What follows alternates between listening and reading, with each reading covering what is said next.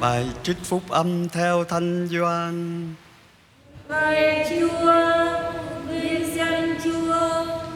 Khi ấy Chúa Giêsu phán cùng các môn đệ rằng: lòng các con đừng xao xuyến, hãy tin vào Thiên Chúa và tin vào Thầy. Trong nhà Cha Thầy có nhiều chỗ ở, nếu không Thầy đã nói với các con rồi. Thầy đi để dọn chỗ cho các con. Và khi Thầy đã ra đi và dọn chỗ cho các con rồi, Thầy sẽ trở lại đem các con đi với Thầy. Để Thầy ở đâu thì các con cũng ở đó. Thầy đi đâu các con đã biết đường rồi. Ông Tô-ma thưa Người rằng: lạy Thầy, chúng con không biết Thầy đi đâu, làm sao chúng con biết đường đi? Chúa Giêsu đáp: Thầy là đường, là sự thật và là sự sống. Không ai đến được với Chúa Cha mà không qua Thầy. Đó là lời Chúa. Lạy Chúa Kitô, ngợi khen Chúa. Kính thưa ông bà và anh chị em, có một thời mà mọi cổng thông tin đều bị bưng bít. Chúng ta chỉ nghe được một số đài, và dựa vào radio là phương tiện duy nhất chúng ta biết được những gì diễn ra trên thế giới. Tùy theo nguồn tin mà chúng ta nghe mà tin được loan đi có chính xác hay không. Nhiều sự thật không được tiết lộ, và chúng ta chỉ để biết được cái điều gì mà người ta công bố mà thôi. Trái lại, thời hôm nay là thời bùng nổ thông tin.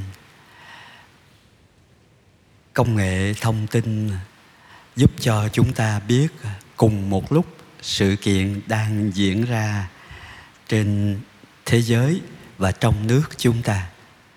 Tôi đi với một anh tài xế thì anh đã kể cái chuyện là Đức Giám mục Tân Cử của chúng ta được đón tiếp ở địa phận Phát Diệm như thế nào. Nhưng mà chính trong thời bùng nổ thông tin này mà một vấn đề mới được xảy ra, đó là vấn đề khủng hoảng sự thật. Người ta coi, người ta nghe, rồi người ta lặp lại. Cha này đổi đi nơi này, cha kia sắp được đổi đi, chúng ta sắp có hồng y. Nhưng mà khi hỏi: ủa ông bà chị coi đâu? Mạng nói đầy mà cha không biết hả? Đúng rồi, thì mạng nói đầy, nhưng mà mạng nào chứ? Tin tức từ cái trang tin chính thức của giáo hội hay không? Hay là bất kỳ ai nói? Và cái điều đó nó chứng tỏ một cái sự thật khác, là chúng ta coi, chúng ta xem, tìm xem cái điều mà chúng ta muốn xem, chứ không chắc chúng ta muốn tìm biết sự thật.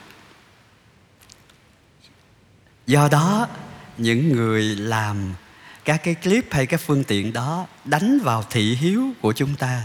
Họ giật những cái hàng tít khiến cho chúng ta càng tò mò hơn.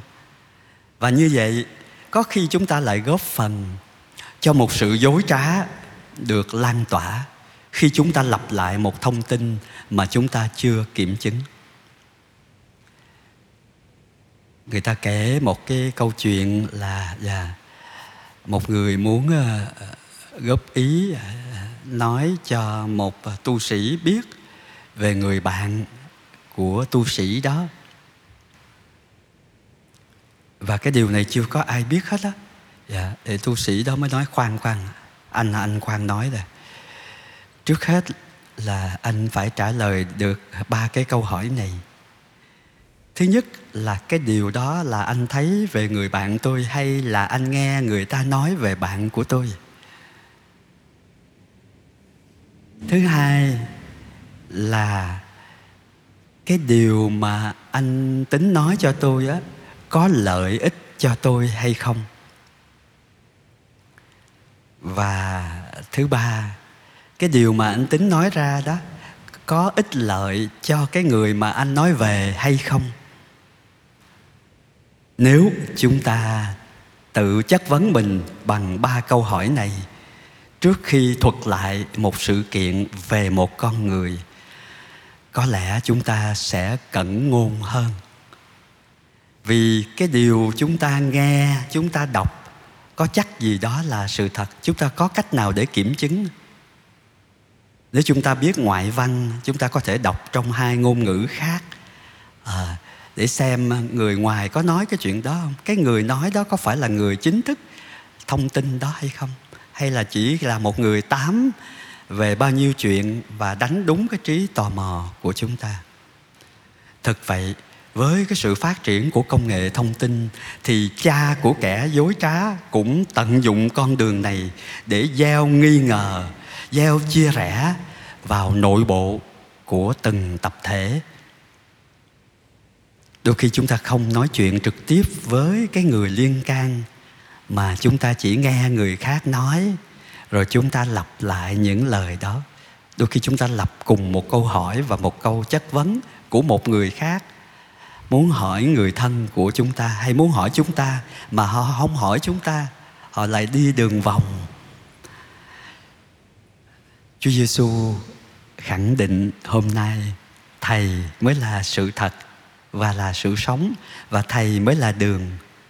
Chính vì sự bùng nổ thông tin thật hư lẫn lộn mà con người ngày nay dễ mất phương hướng và quên đi con đường viết hoa là chính Chúa Giêsu.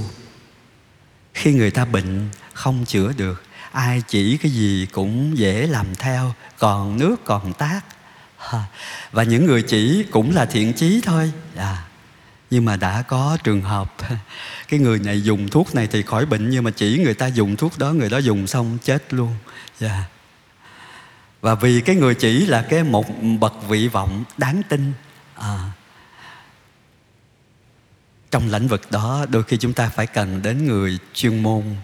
Thì có những người khó tin, Đông y với Tây y, hai cái phương pháp và hai cái hướng trị liệu nó không có giống nhau. Khi mà quá nhiều thông tin về cùng một sự kiện, người ta sẽ không biết tin bên nào.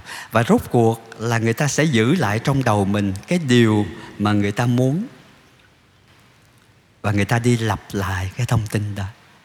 Hệ quy chiếu của người Kitô hữu chúng ta là Chúa Giêsu Kitô là đường.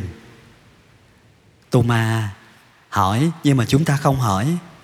Chúng con không biết đường thì làm sao mà đi đến được? Không, chúng ta biết đường. Con đường của sự thật, con đường của sự sống đó là chính là Chúa Giêsu. Con đường đưa chúng ta về nhà Cha, con đường dẫn chúng ta đến sự thật trọn vẹn. Và Chúa Kitô đã ban Thánh Thần phục sinh cho chúng ta. Chúng ta tin vào lời hứa mà Thánh Tông Đồ nói. Còn chúng tôi thì chúng tôi loan báo cho chư huynh là lời hứa mà Chúa đã ban cho tổ phụ chúng ta thì Thiên Chúa đã làm cho hoàn tất cho con cháu các ngài khi làm cho Đức Giêsu sống lại, như lời đã chép trong Thánh Vịnh thứ 2 rằng: Con là con Cha, hôm nay Cha đã sinh ra con. Đôi khi chúng ta không áp dụng câu này cho mình, hay là chúng ta không dám, vì đáp ca nói là thánh tử nhưng mà câu này có thể áp dụng cho mỗi người chúng ta. Hôm nay Chúa sinh chúng ta lại trong ơn nghĩa phục sinh. Hôm nay chúng ta được sinh ra trở lại trong sự thật, và sự thật trọn vẹn đó chỉ có ở trong Chúa. Có nhiều sự thật khi chúng ta còn sống chúng ta không biết được, khi cái người đó còn sống chúng ta không biết được. Khi người đó nằm xuống thì nhiều sự thật rất là tuyệt vời về cái người đã nằm xuống đó, bây giờ chúng ta mới biết. Nhưng mà Thiên Chúa biết, vì Thiên Chúa chính là sự thật đó. Ai sống trong sự thật thì sống trong Thiên Chúa. Chúng ta đừng để cho Satan là cha của những dối trá đang hoành hành trong thời buổi này, ngay trong lòng giáo hội, ngay trong lòng từng cái tập thể chúng ta. Hãy tiếp xúc với chính chủ nhân của sự thật là Chúa Giêsu, cái người mà ở gần sự thật, sống trong sự thật, nghĩ thật, nói thật và sống thật. Người đó sẽ rất nhạy bén với sự dối trá và người đó sẽ khó bị lừa. Chúng ta có thể bị lừa về tiền, về tình, nhưng mà chỉ có Chúa mới giúp chúng ta chiến thắng được kẻ thù của sự thật. Cha của kẻ dối trá là Satan. Sự thật sẽ giải thoát chúng ta. Sự thật thường mít lòng. Ai nói thật với chúng ta quá, mặc dầu với mục đích xây dựng, sửa lỗi huynh đệ cho chúng ta, cái điều phản ứng đầu tiên nội tại trong tâm chúng ta là đề kháng. Em không có vậy, tôi không có như vậy đâu. Nhưng mà nếu nghĩ lại cái lý do, cái động cơ vì sao họ góp ý với chúng ta, họ xây dựng với chúng ta, thì chúng ta sẽ dễ đón nhận cái sự thật đó hơn. Và khi đón nhận sự thật về mình, mặc dầu khó nghe, chúng ta sẽ canh tân đời sống. Và như vậy, cái sự canh tân, cái sự hoán cải nội tâm, hoán cải trong cái nhìn đó sẽ giúp chúng ta xích gần lại, hay là ở trong sự thật là chính Chúa Giêsu. Và khi chúng ta ở trong sự thật là chúng ta đang ở trên con đường về nhà Cha. Và Chúa Giêsu đã hứa là trong nhà Cha Thầy có nhiều chỗ ở cho các con. Đây là lý do của niềm hy vọng Kitô giáo. 2 ngày nay tôi thường xuyên cầu nguyện cho một gia đình cùng một lúc. Sau 19 năm kỷ niệm hôn phối thì con út đau mổ ở Nhi Đồng 2 ở đây, người chồng đau nhập viện Bình Dân, đứa con giữa ở nhà đang bị sốt. Và bác sĩ tiên lượng là tiên lượng xấu về đứa bé này.